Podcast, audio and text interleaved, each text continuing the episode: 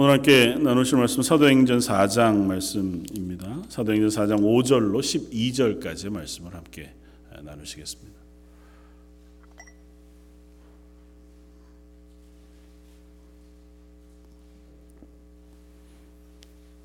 신약성경 사도행전 4장 5절로 12절까지 저였으면 우리 한 목소리 같이 한번 봉독하겠습니다. 이튿날 관리들과 장로들과 서기관들이 예루살렘에 모였는데 대제사장 안나스와 가야바와 요한과 알렉산더와 및 대제사장의 문중이 다 참여하여 사도들을 가운데 세우고 묻되 너희가 무슨 권세와 누구의 이름으로 이 일을 행하였느냐? 이에 베드로가 성령이 충만하여 이르되 백성의 관리들과 장로들아 만일 병자에게 행한 착한 일에 대하여 이 사람이 어떻게 구원을 받았느냐고 오늘 우리에게 질문한다면 너희와 모든 이스라엘 백성들은 알라. 너희가 십자가에 못 박고 하나님이 죽은 자 가운데서 살리신 나사렛 예수 그리스도의 이름으로 이 사람이 건강하게 되어 너희 앞에 섰느니라. 이 예수는 너희 건축자들의 버린 돌로서 집 모퉁이의 머릿돌이 되었느니라. 다른 이로서는 구원을 받을 수 없나니 천하 사람 중에 구원을 받을 만한 다른 이름을 우리에게 주신 일이 없음이라 하였더라. 아멘. 어, 사도행전 3장에 어, 성전을 향해 기도하러 올라가던 베드로와 요한이 성전 미문에 앉아 있던 걷지 못하는 어, 장애를 가진 구걸하고 있는 거지를 보고 예수 그리스도의 이름 나사렛 예수의 이름으로 그들을 일으켜 걷게 한 놀라운 사건이 일어났고 어, 그것이 큰 소동이 되어서 어, 성전 안에 솔로몬의 행각에 모여서 어, 모여있던 숱한 이스라엘 사람들에게 어, 베드로가 입을 열어 설교했던 내용을 3장에서 우리가 살펴보았습니다. 그리고 어, 그렇게 설교하고 예수 그리스도가 어, 구주심 그리고 이 병자를 낫게 하신 것은 우리가 아니고 우리의 구주이시자 이미 우리의 조상이신 조상이었던 아브라함과 이삭과 야곱에게 어, 약속하시고 그 언약대로 우리의 구주로 오셨던 예수 그리스도가 이를 살렸고 낫게 했고 여전히 우리의 구주가 되신다는 사실을 강력하게 선포했습니다. 그런데 오늘 본문은 그 일을 하고 있는 베드로 요한을 어, 사두개인들이 와서 어, 잡아갑니다. 그리고 잡아서 옥에 가두고는 어, 그만 그날은 저녁이 아마 늦었기 때문에 그냥 옥에 가두어 두었던 것 같고 그 다음 날 오늘 본문에 읽은 것처럼 이제 관리들 관리들은 아마 산헤드린에 소속되어져 있는 회원들 그러니까 이스라엘을 통치하고 있는 그러니까 종교적으로 정치적으로 다스리고 있는 집단과 대제사장의 문중 무리들 그들이 모여서 이 사도들을 그 앞에 세우고 어, 재판하고 있는 어, 그 과정을 우리에게 보여줍니다. 이 이야기 속에 또 다시 베드로가 그들 앞에 어, 뭐 설교와 같이 자기의 신앙 고백과 예수 그리스도에 대한 복음을 다시 확증하여 선포하는 내용을 우리가 읽을 수 있는데 오늘 그 가운데서 특별히 11절 말씀에 어, 시편 말씀을 인용해서 베드로가 고백하고 있는 너희 건축자의 버린 돌로서 집 모퉁이의 머릿돌이 되었다고 선언하는 이 말씀을 가지고 또 그 앞뒤에 있는 어, 말씀들을 가지고 한번 은혜를 나누고자 합니다. 크게 두 가지 어, 이야기들을 하고 싶어요. 근데 제가 말씀을 준비하고 전하면서 늘 어, 확인하게 되고 또 생각하게 되는 것 중에 하나가 자주 고백하지만 어, 제 언어의 현실성? 그러니까 저는 되게 익숙하고 너무 당연한 단어와 당연한 말을 지금 하고 있는 것 같은데 어, 종종 들으시는 분들은 그렇지 않다는 얘기를 제가 듣습니다. 어, 혹 그렇다면 양해를 하시고 어, 가능하면 제가 잘 이해할 수 있는 단어 물론 이제 오래 신앙생활 하신 분들 큰 무리가 없어서 대부분은 다 이해하시려고 믿지만 그래도 혹 제가 어, 어, 여러분들의 감각 속에 익숙하지 않은 어, 것들을 제거해 보려고 한번 애를 써가면서 말씀을 준비를 해봅니다. 어, 두 가지를 생각해 보려고 하는데 하나는 어, 이 베드로의 고백 또 시편의 고백처럼 우리는 무엇인가를 건축하고 있는 건축자들이다고 했을 때에 과연 우리는 어떤 건축자들인가 하고 하는 질문입니다. 어, 이 본문의 정황을 쭉 우리가 따라가다가 보면 이 사두개인과 바리새파 사람들 그리고 대제사장의 무리들은 어, 예수님도 거부했지만 지금 사도들이 행하고 있는 이 사실도 온전히 받아들이지 못합니다. 이 일이 왜 일어났냐? 그리고 그들을 불러서 대뜸 하는 이야기가 무슨 권세로 누구의 이름으로 이런 일을 행했냐? 누가 그거 하라고 허락했느냐 이 얘기거든요. 근데 이 얘기는 사도들에게만 하는 것이 아니고 예전에 예수님에게도 동일하게 했었습니다. 사도계인들, 바리새인들, 대제사장 그들의 무리가 예수님을 죽이려고 계획하기 이전부터 예수님에게 질문했던 것이 그 누가 당신더러 이런 권세를 주었느냐. 그래서 때로는 예수님을 책잡기 위해서 혹은 예수님의 가르침을 어떻게든 어, 흐트러뜨리기 위해서 애썼던 사람들이 동일하게 사도들에게 어, 이야기합니다. 그러니까 사도들이 행하고 있는 이 기적과 이적 그리고 전하는 말씀을 그들 못마땅히 여기는 거죠.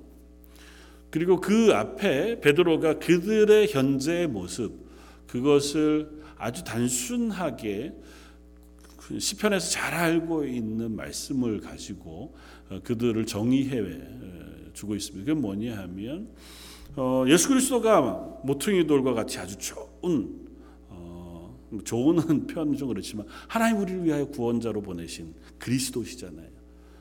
그 모퉁이 돌이라고 하는 표현은 사실은 현대선 잘 뭐 쓰이지 않는 건데 좀 쉽게 우리가 이해할 수 있다고 하면 주춧돌쯤 될까요? 그러니까 건물을 지을 때 기준이 되고 가장 중심이 되며 그 건물을 떠받들고 있는 어, 그 돌, 어, 그러니까 주춧돌 모퉁이에 세워지는 어, 기준이 되는 돌.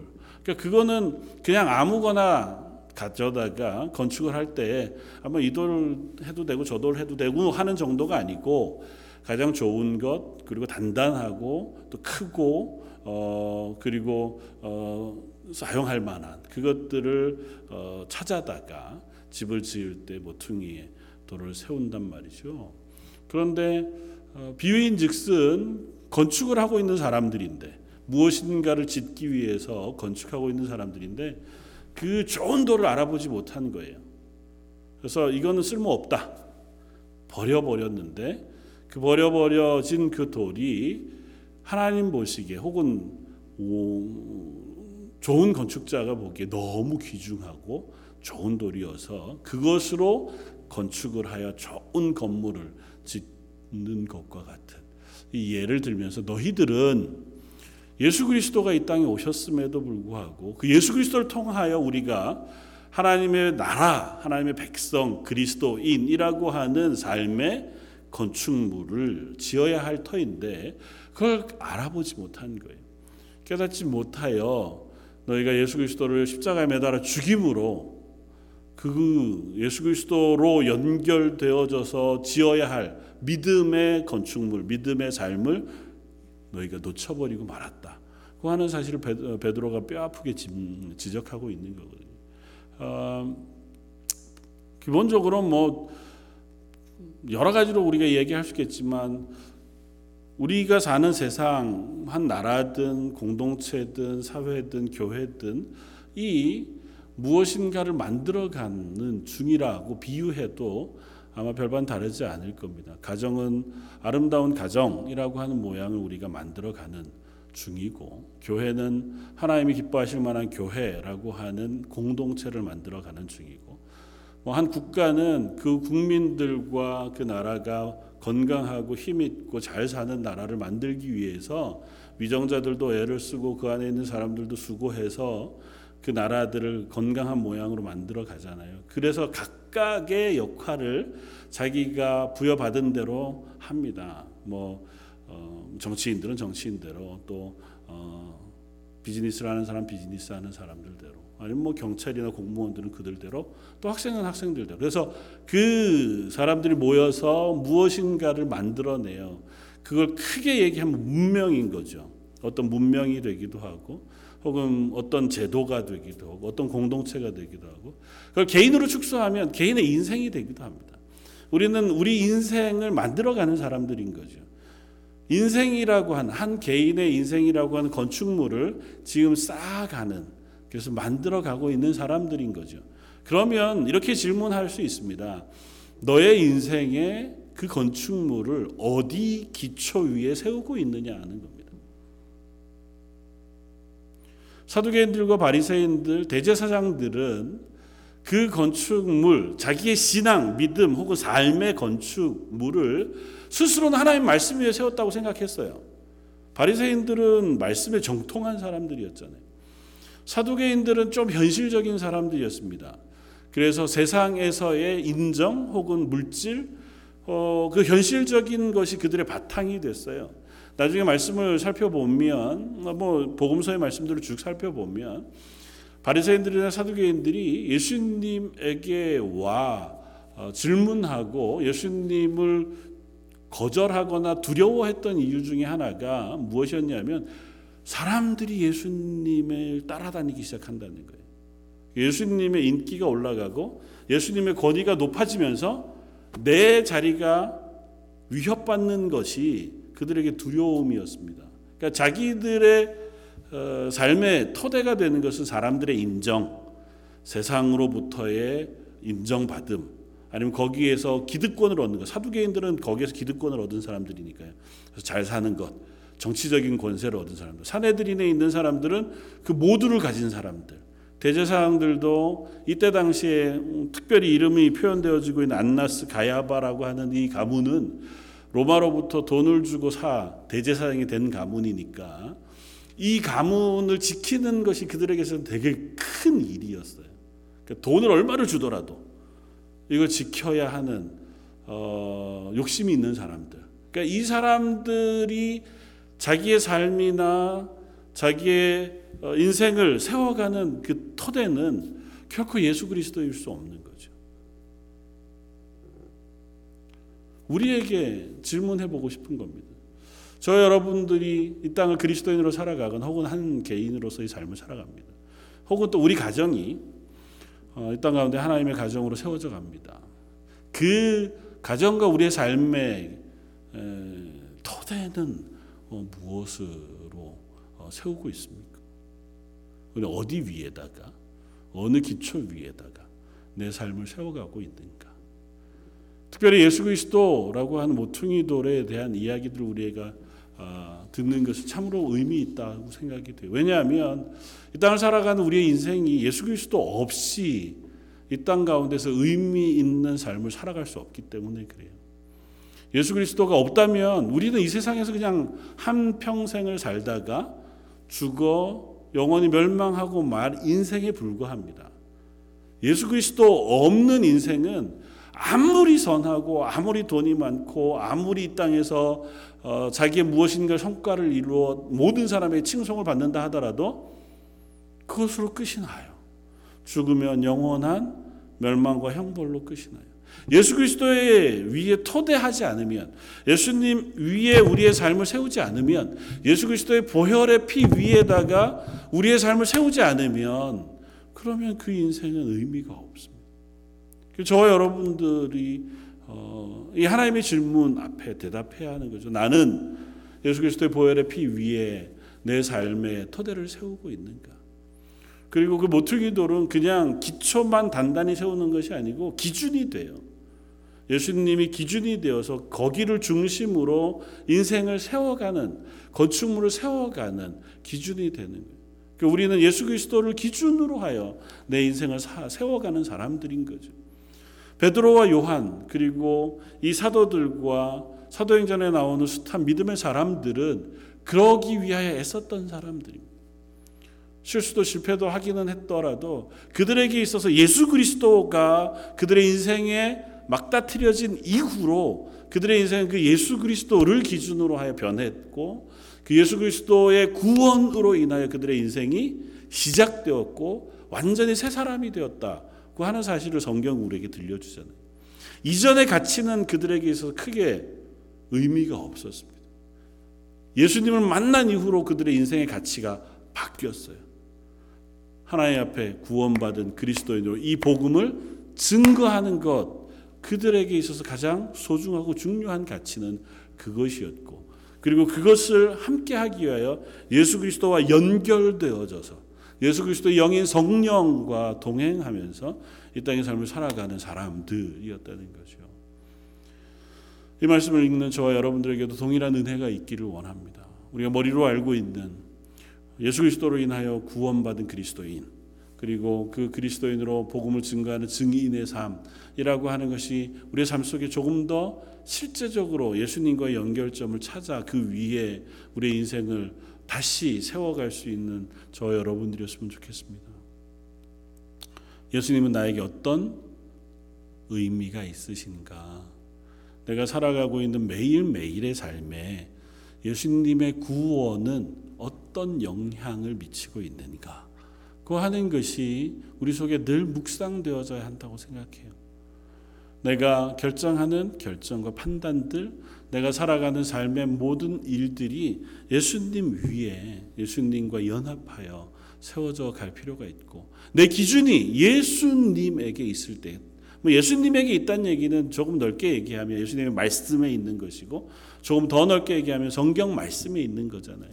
그것이 기준이 되어 그 말씀이 우리를 비추고 인도하는 대로 우리의 삶을 살아가기 위하여 그 위에 토대를 쌓아가려고 하는 것 그것이 하나님 우리에게 허락하시고 또 부르신 그리스도인의 삶이라고 하는 사실을 이 베드로의 말 설교를 통해서 우리는 확인하게 되었습니다. 저 여러분들의 삶이 매일매일 다시 예수 그리스도의 십자가의 보혈 위에 그 구원의 감격 위에 그 부르심 위에 세워져 가는 인생이었으면 좋겠고 또 그것을 우리 속에서 열심히 확인하고 또 우리 속에서 묵상하면서 그것들을 어, 세워갈 수 있는 어, 한 개인의 삶 가정이 되었으면 좋겠습니다. 그리고 그것이 그냥 어, 우리의 애씀으로 그 토대 위에 서기 위해서만 노력하는 것이 아니라 연결되어져 있기를 원합니다. 예수님과 연결되어져 있어서 예수님의 영이신 성령이 우리 속에서 연결되어져서 어, 그 하나님이 우리를 이끄시는 대로 또 우리에게 베푸시는 은혜로 허락하시는 격려와 위로를 통해서 이 땅 가운데 그리스도인으로서의 삶을 살아갈 수 있으면 좋겠다. 그래서 이 질문이 우리에게 하는 또 다른 한 질문이 되겠다. 우리는 어디에 기초를 놓고 건축물을 짓고 있는가? 그리고 그건 조금 더 나아가면 어떤 건축물을 짓느냐고 하는 질문으로도 우리가 이해할 수 있습니다. 내가 인생을 통해 짓고 만들고자 하는 건축물은 무엇인가? 내 인생을 통해서 이루고자 하는 것 아니면 내 인생을 통해서 그릴 수 있는 내 인생의 그림은 무엇인가? 우리의 기대나 소망 아니면 지금 그려오고 있는 내 삶을 우리가 한 번씩은 확인해 볼 필요가 있는 것 같아요. 세상은 사람들이 인정하는 것, 사람들이 칭송하는 것, 사람들이 놀랄 만한 무엇인가를 세우는 것, 그런 것이 대부분 내 인생에 있어서의 그 그림이 되고 목표가 되고 또 초점이 되어지는 것을 봅니다. 그리스도인들은 그렇지 않아요. 그리스도인은 하나님 앞에서 내가 내 삶을 하나님이 기뻐하실 만한 건축물로 세워가고 있는가가 훨씬 더 중요합니다. 사람들은 크게 중요하지 않아요. 물론 사람들에게 욕먹으면 안 되겠죠. 그렇기는 하지만 적어도 우리에게 있어서 더 중요한 시선 그리고 가치는 하나님에게 있다는 사실 우리가 기억해야 하는 줄 압니다. 이 고백은 두 번째 생각해 볼 질문으로 연결되어져서 들려집니다. 두 번째 질문은 이런 것입니다. 사도행전의 말씀은 놀라운 일들로부터 시작합니다. 오순절 다락방에 임한 성령의 충만한 역사, 그것으로 인한 베드로의 설교, 그리고 온 사도들과 120명의 어, 성령 받은 사람들이 나아가 각양의 방언으로 놀랍게 복음을 증거하고 그 기적을 통하여 하루에 4천 명, 하루에 5천 명이나 회심하는 놀라운 일들이 일어나는 그리고 그 연장선상에서 베드로와 요한이 평생 한 번도 걸어보지 못한 이 장애를 가진 거린 그 거린을 일으켜 세워 걷고 뛰고 찬양하게 하는 일로 사도행전이 시작이 되어집니다. 그럼에도 불구하고 이 사도행전은 어디로 가냐 하면 그 이후에 사도들이 붙잡혀 재판당하는 장면으로 연결이 됩니다. 그러니까 사도들의 신앙 고백 그리고 그 삶을 통하여 예수 그리스도의 증인으로 살아내는 삶은 고난으로 연결되어지고 그것으로 끝이 나는 것 같아 보인다는 거죠. 그 속에서 과연 우리는 그리스도인답게 산다는 것과 하나님 우리를 부르신 부르심이 무엇인가 하고 하는 것을 한번 생각해 보았으면 좋겠습니다. 사실은 사도행전은 놀라운 일들이 가득해요. 죽은 사람을 살리는 이야기, 병자를 낫게 하는 이야기, 혹은 파선이나 또 뱀에 물리거나 그런 일들을 당했음에도 불구하고 죽지 않고 하나님의 은혜로 놀랍게 기적 가운데 일으킴을 받고 세움을 받고 살림을 받는 이야기들이 쓰여져 있습니다. 그러나 전체 사도행전을 우리가 돌아보면 기적으로 시작하여 죽음으로 끝나는 이야기인 것 같아 보여요. 너무 극단적으로 얘기하는 것 같아 보이기는 하는데 그렇다고 해도 부인할 수 없는 사실은 기적을 행한 베드로와 요한이 바로 그날 감옥에 갇혔다가 그 다음 날 사내들이라고 하는 재판정 앞에서 신문당하고 있다는 사실입니다. 이것이 한 번만이 아니고 그 이후에도 또 붙잡혀요. 그리고 감옥에 또 갇힙니다. 그리고 얼마지 않아서 이들의 이름은 사라집니다. 대부분의 사도들은 스데반 집사님의 순교를 시작으로 해서 하나 둘씩 죽음으로 그들의 인생을 마무리하고 사도행전 중간부터는 바울이라고 하는 한 사람의 이야기로 나머지 이야기들을 우리에게 들려줍니다. 사실은 뭐 사도 바울은 대단한 일들을 하고 또 온 세계에 가면서 복음을 증거해 교회를 세우는 일이니까 대단한 것 같지만 그의 삶 역시 난 미천하고 가난하고 매맞고 헐벗었다고 고백하고 그 역시 주류는 아니었어요. 심지어 교회 안에서조차 예루살렘 교회에서도 인정받는 사도임을 인정받을 수 있는 주류의 입장도 아니었고 비주류로 그래서 늘 내가 사도라고 하는 사실을 증명해야 되고 설명해야 되고 사람들을 설득시켜야 되는 그와 같은 삶을 살았던 한 바울의 삶이 사도행전의 나머지 반을 마무리하고 채우고 있습니다. 그조차도 사도행전 마지막은 어떻게 끝나냐 하면 그 사도 바울이 감옥에 갇혀 그곳에서 복음을 증거하였더라로 끝이 나요. 다시 말하면 엄청나게 큰 기적으로 시작한 사도행전의 이야기가 그들이 고난을 받아 죽음을 당했다. 힘있게 결단하여 하나님의 복음을 증거하고 온 세계를 다니면서 자기의 온 애씀을 다하여 복음을 증거하던 그들이 매맞고 굶주리고 배고프고 헐벗고 무시당하다가 감옥에 갇혀 죽어가더라. 아, 너무 극단적으로 표현하니까 좀 그렇지만 그렇게 사도행전의 이야기의 흐름은 진행이 되어져 간다고 하는 사실입니다. 이야기를 통해서 우리에게 들려주고 싶은 얘기가 있어요. 분명히 하나님은 성령을 통하여 놀라운 일을 행하셨습니다.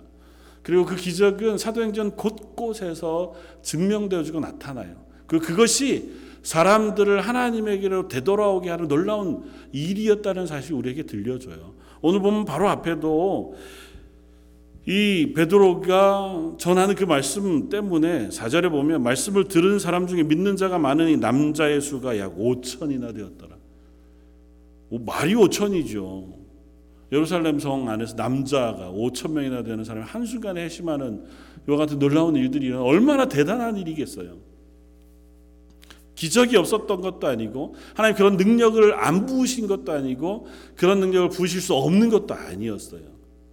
그러나 하나님은 복음을 전하는 모든 사도들의 삶을 그것으로만 채우시지 않았어요. 이후에도 베드로가 가는 곳마다 복음을 전할 때마다 3천 명이, 1천 명이, 100명이 막 회심하고 내가 어찌할꼬 가슴을 치며 통회하고 하나님 앞에 나와 예수 그리스도의 보혈 앞에 회개하고 싶자 어, 세례받아 그리스도인이 되고 이런 일들이 계속 일어났느냐? 아니요, 그렇지는 않아요. 그런 일들이 일어났고 그와 같은 능력이 여전히 사도들에게 있었지만 그러나 그 일로만 하나님께서 그리스도인들을 만드시지 않았어요. 그 일들로만 교회를 세우시지도 않았습니다. 예루살렘 교회가 부흥했을 때에 하나님께서 친히 예루살렘 교회를 깨셨어요. 그들을 박해하심으로 예루살렘에 있던 모든 교회들을 흩으셔서 그들이 디아스포라가 되어 소아시아와 유럽 숱한 지역으로 흩어져 그곳에서 복음을 증거하고 교회가 되게 하시는 방법을 하나님 사용하셨습니다. 하나님 기꺼이 그들을 고난 가운데로 던져 놓으심으로 그들이 복음의 증인이 되게 하셨고 그 속에서 하나님의 빛된 그리스도인의 삶을 살아가기를 하나님께서 요구하고 계시다는 사실 우리가 읽을 수 있습니다. 다시 말하면 이렇게 우리에게 설명할 수 있습니다. 하나님 우리를 그리스도인으로 이 땅 가운데 부르시고 그리스도인으로 살아가게 하시는 방법은 이 세상이 기대하는 방식과는 다르다는 것입니다. 예수님 때도 그랬잖아요. 예수님을 환호하면서 쫓아다니던 무리들 오병이어로 먹이시니 그들이 그 다음 날에도 예수님을 찾아서 그 호수를 가로질러 쫓아 새벽부터 예수님을 찾고 예수님을 환호하고 그랬던 숱한 사람들이 있을 때에 예수님이 그들을 회심시키실 수 있었어요. 왜 그들을 훈련시키실 수 없었겠어요? 그들을 통해서 이와 같은 기적을 행하시는 그리고 그와 같은 어, 우리의 필요를 채우시는 예수 그리스도를 구주로 섬기게 하여 하나님의 백성 삼으실 수 있죠. 베드로가 병자를 낫게 하고 사도 바울이 병자를 낫게 하거나 죽은 자를 살리거나 또 방언을 하여 그 각 나라의 사람들의 언어로 그들에게 들리게 함으로 그 같은 놀라운 일들이 들려지니 와 하나님을 믿을 수 있겠다. 하나님 믿으면 이와 같이 놀라운 일들이 일어나는구나. 그와 같은 방법으로 하나님의 교회를 세우시고 하나님 복음을 증거하시는 것 또 분명히 가능했을 것이고 또 그런 일들도 사도행전 안에 기록되고 있는 것을 봅니다. 그런데 결국은 하나님은 그 방식으로만 하나님의 사람들을 그리스도인으로 세워가지 않고 하나님의 교회를 하나님의 교회로 세우지 않더라는 겁니다. 어떻게 보면 그건 세상의 방식이에요. 지금 베드로와 요한을 잡고 있는 바리새인들, 사두개인들, 대제사장들이 추구하는 방식이 그런 방식입니다. 세상에서 인정받는 방식. 세상에서 높은 자리에 올라가는 방식. 심지어 제자들조차 예수님을 향하여 기대했던 방식. 이 나라의 왕이 되셔서 이 나라를 바꾸시는 방법. 사실은 저와 여러분들도 그리스도인으로 살아가면서 그런 것들을 사실은 기대하기도 하고 소망하기도 하잖아요. 이 땅 가운데 힘 있는 사람이 되고 하나님 주시는 놀라운 복을 우리가 누려서 그것이 여봐라 한 증거가 되어 예수 믿으면 이와 같이 할 수 있어. 예수 믿으면 이렇게 승리할 수 있어. 이것이 우리의 복음 증거의 이유가 되고 싶잖아요. 그래서 간혹 내가 그러지 못한 것이 복음을 증거하는데 혹 걸림돌이 될까 두렵기도 하잖아요. 나야 너 예수 믿는데 왜 그래? 이러면은 괜히 할 말이 없는 것 같은. 그런데 성경은 종종 그렇게 이야기하는 무리들 앞에 서 있는 믿음의 사람들의 모습을 우리에게 보여줍니다. 가장 먼저는 예수님을 향하여 사람들이 그렇게 물었습니다. 십자가에 매어 달렸던 예수님을 향하여 사람들이 이야기합니다. 지나가면서 침을 뱉으면서 고개를 흔들면서 조롱하면서 야, 네가 만약에 하나님의 아들이었든 잠깐 데려와 봐라. 야, 그것도 못 하면서 거기에 매달려 죽으면서 네가 무슨 하나님의 아들이라고 그러냐. 세상의 방식은 그거거든요. 능력이 있으면 십자가에 달려 죽는 거 좋지. 그러나 네가 능력이 있다는 걸 보여줘라. 네가 기꺼이 그 길을 가고 있다는 것을 증명하려면 일단 내려왔다 올라가면 되잖아. 네가 못 내려와서 자꾸 그러는 거지 내려올 실력이 없는 거지 이렇게 자꾸 이야기하는 거죠. 그 앞에서 예수님은 어떻게 구주가 되셨습니까? 내려와서 본때를 보인 후에 십자가를 다시 지시지 않고 그곳에서 그저 그 조롱을 받으시고 그 침뱉음을 받으시면서 죽으심으로 우리의 죄를 사하시는 구주가 되셨습니다. 그 예수를 하나님이 다시 살리셨다고 오늘 사도 베드로가 고백하잖아요. 그렇게 우리의 구주가 되신 예수님께서 하나님이 그를 높이셔서 우리의 구주가 되게 하신 것처럼 우리들에게도 그와 같은 삶을 살도록 부르고 계시다는 거예요. 제자들이 평생을 걷지 못하던 일을 일으켜 세웠습니다. 많은 사람들이 환호하고 그 앞에 칭송하고 있을 때 감옥에 갇히면 여러 여발한 듯이 그것들을 뿌리치고 더 큰 이적을 행하고 더 큰 능력을 행함으로 그 사람들의 코를 납작하게 해서 온 이스라엘 사람들이 다 예수 그리스도를 믿을 수 있도록 그런 방식으로 사도들을 사용하셨으면 좋았을 터인데 예루살렘 교회가 부흥하고 힘있게 되어지자 하나님은 그들을 깨시는 방법으로 하나님의 복음을 증거하게 하셨습니다. 왜냐하면 하나님 우리를 이 땅 가운데 빛으로 부르셨기 때문에 그래요. 이 땅 가운데 하나님을 믿는 사람으로 살아내는 방식으로 하나님을 증거하도록 우리를 부르셨기 때문에 그래요. 이 세상에서 성공하는 방식으로 하나님을 증거하는 것은 세상의 방식이거든요. 세상이 헷갈려 해요. 세상은 그 방식에 익숙하거든요. 그러니까 하나님을 향해서도 동일한 걸 자꾸 요구해요. 내가 하나님 잘 믿을 테니, 내가 하나님의 자녀 될 테니, 내가 하나님의 말씀을 순종할 테니, 나를 이 세상에서 성공하게 해주십시오. 사실은 성공하게 해주는 것이라면 하나님이 아니어도 나는 따를 용의가 있습니다가 이 세상의 삶의 모습이었잖아요. 왜 바알과 아세라가 이스라엘에 끊임없이 하나님을 떠나게 하는 이유가 되었냐 하면 날 성공하게 해준다는 거거든요.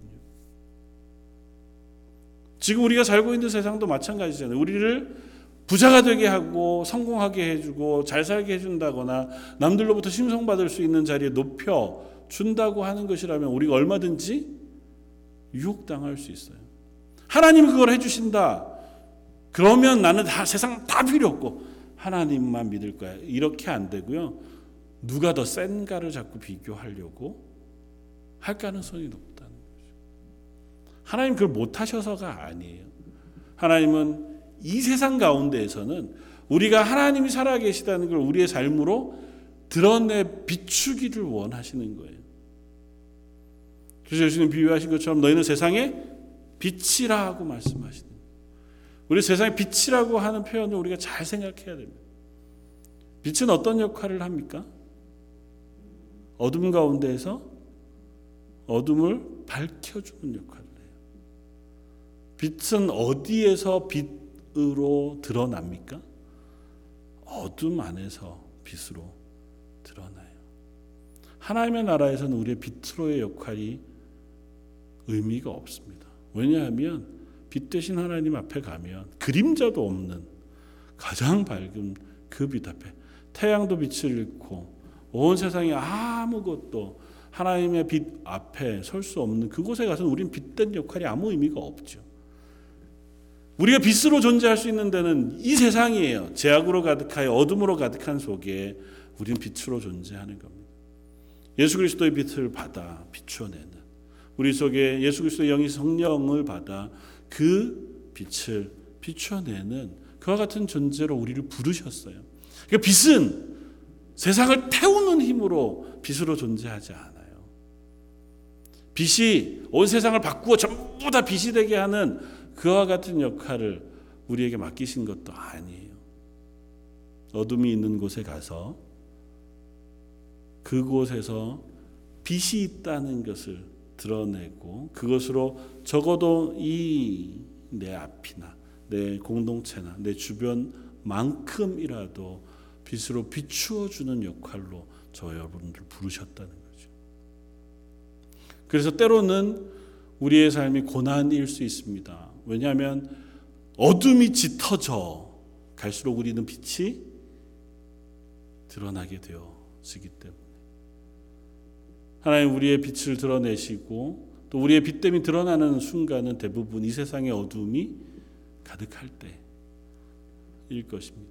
그래서 때로는 우리가 고난 가운데 놓여지기도 하고 세상 사람들이 볼 때에 야 저거는 뭐 너무너무 힘들겠는데 그런데도 보니까 믿음을 놓치지 않고 하나님을 향한 신뢰를 놓치지 않고 거룩하고 경건하고 선하고 의롭고 착한 삶을 놓치지 않더라.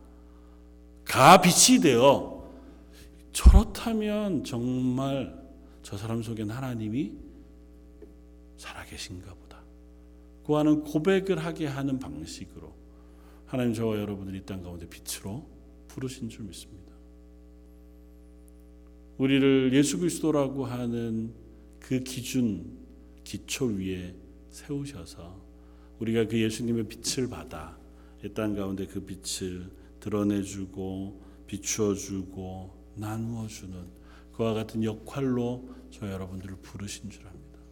그리고 그 역할들을 우리가 감당할 때에는 그냥 가만 앉아서 평안하게만 그 역할을 감당할 수 없다는 사실도 예수님은 우리에게 말씀해 주세요. 예수님이 우리들에게 너희의 첫째 되는 계명은 이것이니 내 마음을 다하고 뜻을 다하고 목숨을 다하여 주 너희 하나님을 사랑하라고 말씀하십니다. 각각의 명령은 다 주 너희 하나님을 사랑하라고 하는 명령과 연결됩니다. 내 마음을 다하여 주 너희 하나님을 사랑해라. 내 뜻을 다하여 내 주 너희 하나님을 사랑해라. 내 힘을 다하여 주 너희 하나님을 사랑해라. 그렇게 연결되어집니다. 하나님을 사랑하는 일, 그리고 이 땅에 그리스도인 하나님의 백성으로 살아내는 일, 그리고 빛으로 이 땅 가운데 존재하는 일은 내 힘을 다하고 뜻을 다하고 마음을 다 하여 행하여야 할 일이에요. 남는 힘을 가지고 여유 시간에 그냥 한번 해볼 수 있는 일은 아니에요. 하나님 주시니 그큰 복이 나한테 철철 넘쳐서 그냥 가만 있기만 해도 내가 이 땅 가운데 빛된 삶을 살고 하나님의 은혜를 나누는 사람이 되기를 우리 기대하잖아요. 내 잔이 넘치나이다. 그래서 우리의 잔이 넘치는 건 성령의 은혜가 넘쳐요.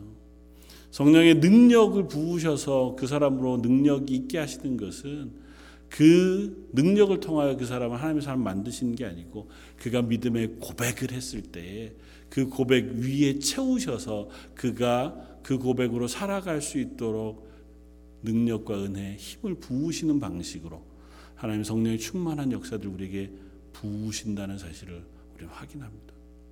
저 여러분들이 이 땅을 살아가면서 그리스도인으로 설 수 있으면 좋겠습니다. 그리고 그리스도인으로 서는 그 자리에 하나님 우리에게 부으시는 은혜가 충만하게 되어지길 원합니다. 그리고 그 삶을 살기 위해서 우리의 마음을 다하고 힘을 다하고 뜻을 다하고 그야말로 목숨을 걸고 그 믿음의 경주를 걸어가고 싸워가려고 애쓰는 그 수고가 저 여러분들이 있길 원합니다. 하나님의 사람으로 빛된 삶을 살아간다고 하는 것은 그와 같은 애씀을 전제로 합니다. 물론 그 애씀은 하나님의 나라에 놀라운 상급을 쌓는 일이기도 하죠. 그리고 그것은 이 땅에서조차도 기쁨과 감사가 넘치는 삶이기도 합니다. 바울이 빌립보 감옥에 갇혀서 밤새도록 찬양했던 것이 너무 아프고 힘들어서 잠 못자 한울 수 없이 부른 찬양은 아닌 줄 믿습니다.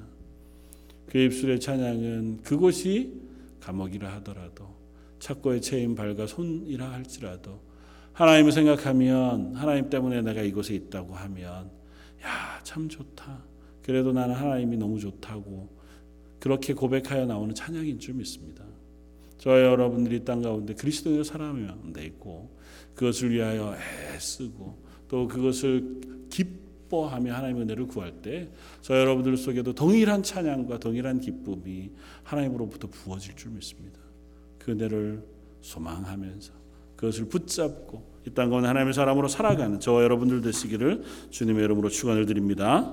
다시 한번 기도하시겠습니다. 말씀을 생각하면서 하나님 이 땅 가운데 저희가 그리스도인으로 예수 그리스도라고 하는 머릿돌 위에 또 그것을 기준으로 연결하여 세워져 가고 살아갈 수 있도록 은혜 베풀어 주십시오. 하나님의 사람으로 살려고 하오니 저에게 성령의 충만한 능력과 은혜를 부으셔서 이 땅 가운데 빛된 삶을 힘을 다해 살아갈 수 있는 하나님의 사람 가정 교회가 되게 해주십시오. 우리 한 목소리 같이 한번 기도하시겠습니다.